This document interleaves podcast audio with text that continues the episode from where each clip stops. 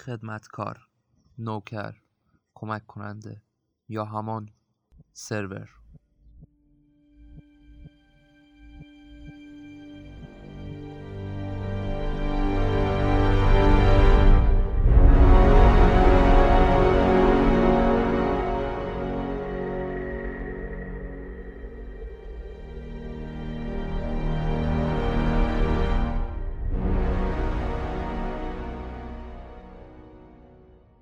سلام.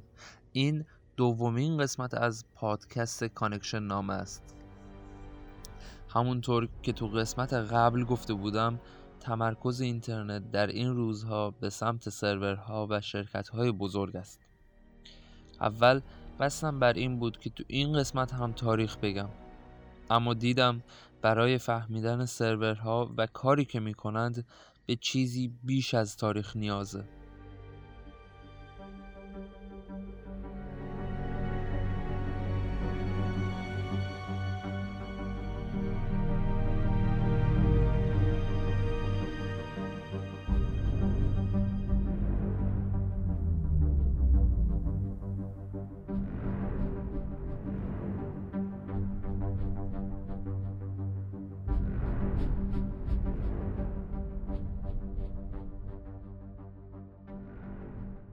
لازمه بدونید که سرورها کامپیوترهایی هستند با قدرت پردازش بالا که همیشه روشنند تا پاسخگوی نیاز کاربران باشند. سرورها محل ذخیره سازی انواع داده ها هستند.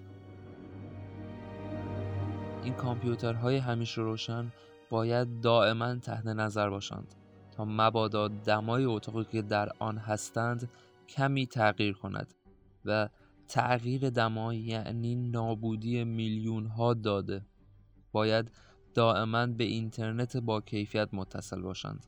باید اطلاعاتی که در آنها ذخیره می شود را نگهداری و در صورت نیاز تحویل دهند. تقریبا تمام اطلاعات ممکنه روی سرورها ذخیره می شود از زمان روشن یا خاموش شدن تمام دستگاه های روی شبکه گرفته تا ورود و خروج در هر سایتی بر روی شبکه. از کوچکترین search بر روی گوگل گرفته تا یک گفتگوی چند ساعته. از یک کلمه گرفته تا یک فیلم چند ساعته. تمام این اطلاعات بر روی سرورهای مختلف ذخیره می شوند و به نوعی بخش بزرگی از دارایی های شرکت ها را اطلاعات کاربران تشکیل می دهد. بخش بزرگی از سرورهای گوگل مختص موتور جستجوی گوگل است. خب گوگل تمام سایت های روی شبکه را بررسی می کند و با توجه به اطلاعاتی که در اختیارش قرار می گیرد سایت ها را رتبه بندی می کند. ولی باز هم مقدار فضایی که data center های گوگل در بر می‌گیرند بارها بیشتر از اطلاعات تحلیل وبسایت هاست.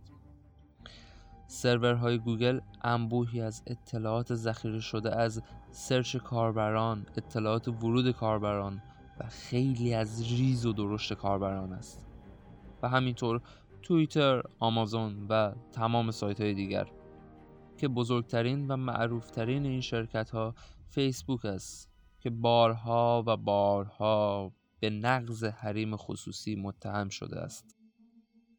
خیلی از شرکت های بزرگ وقتی در آنها عضو می شوید حتی از شما برای نقض حریم شخصیتان تاییدیه می گیرند سرورها به تنهایی چیزهای بدی نیستند حتی به شدت هم سودمندند. اگر سرورها نبودند حتی ممکن بود که هیچ وقت اینترنت تا این حد گسترده نمی‌شد.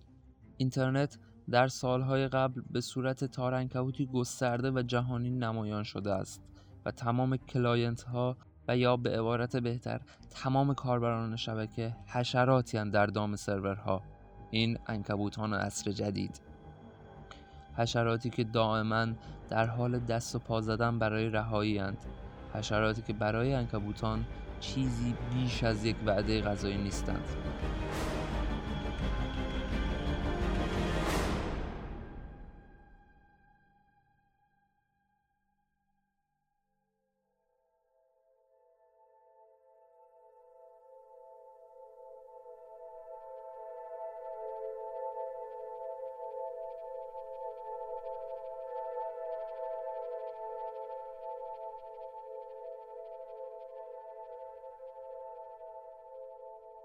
در دنیای ارتباطات و فناوری نه مخاطب پادشاه است نه محتوا بلکه دارندگان سرورها به این دنیا پادشاهی می کنند و حکم پادشاهی آنان هم داده هاست کسی که بیشترین داده ها را داشته باشد ثروتمندتر است. اصلا هم اهمیت ندارد که آن اطلاعات را بفروشد یا از آنها به عنوان مرجع برای پیشرفت استفاده کند. یا صرفا بخش از فضای آنها را اشغال کند. مهم صرفا داشتن اطلاعات است.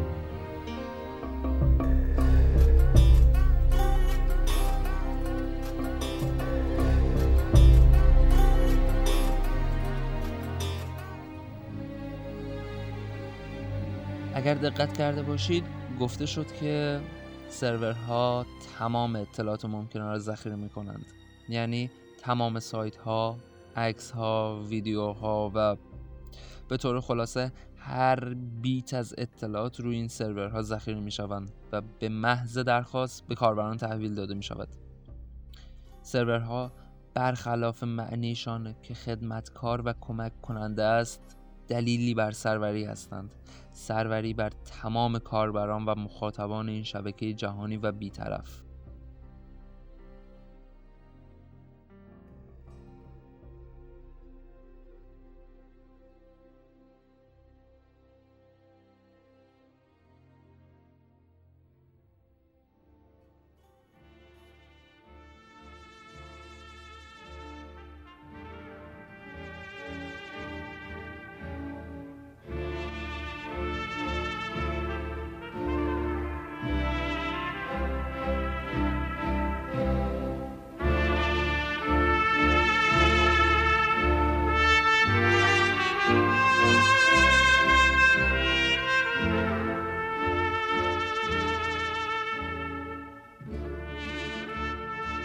سرورها در شبکه باعث این شد که قابلیت زیبایی مثل تمرکز گریزی از آن گرفته شود و این یعنی شبکه قابل نظارت.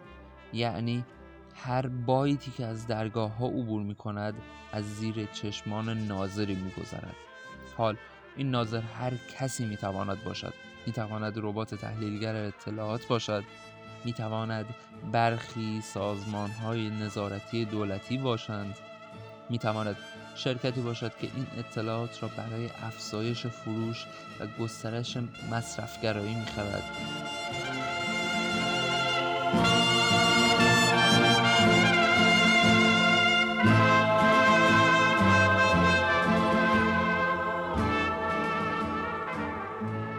روز به روز بر حجم داده های ذخیره شده بر روی این سرورها افزوده می شود.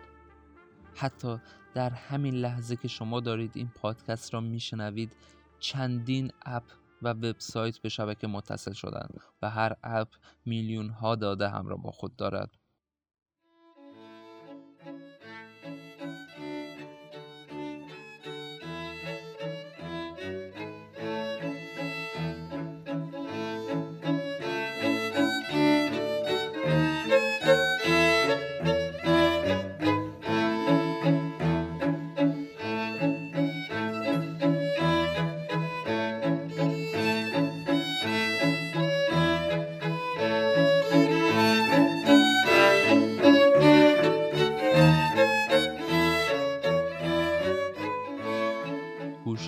مصنوعی، خانه های هوشمند، گوشی های هوشمند و تمام گجت هایی که به این زندگی پسفند هوشمند بودن را افسودن بیشترین استفاده از این منابع لایتناهی اطلاعات را دارند.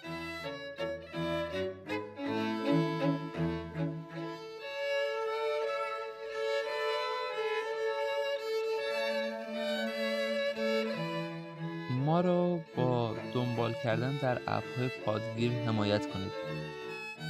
تا قسمت بعد شما رو به خدای بزرگ میسپارم. یا علی.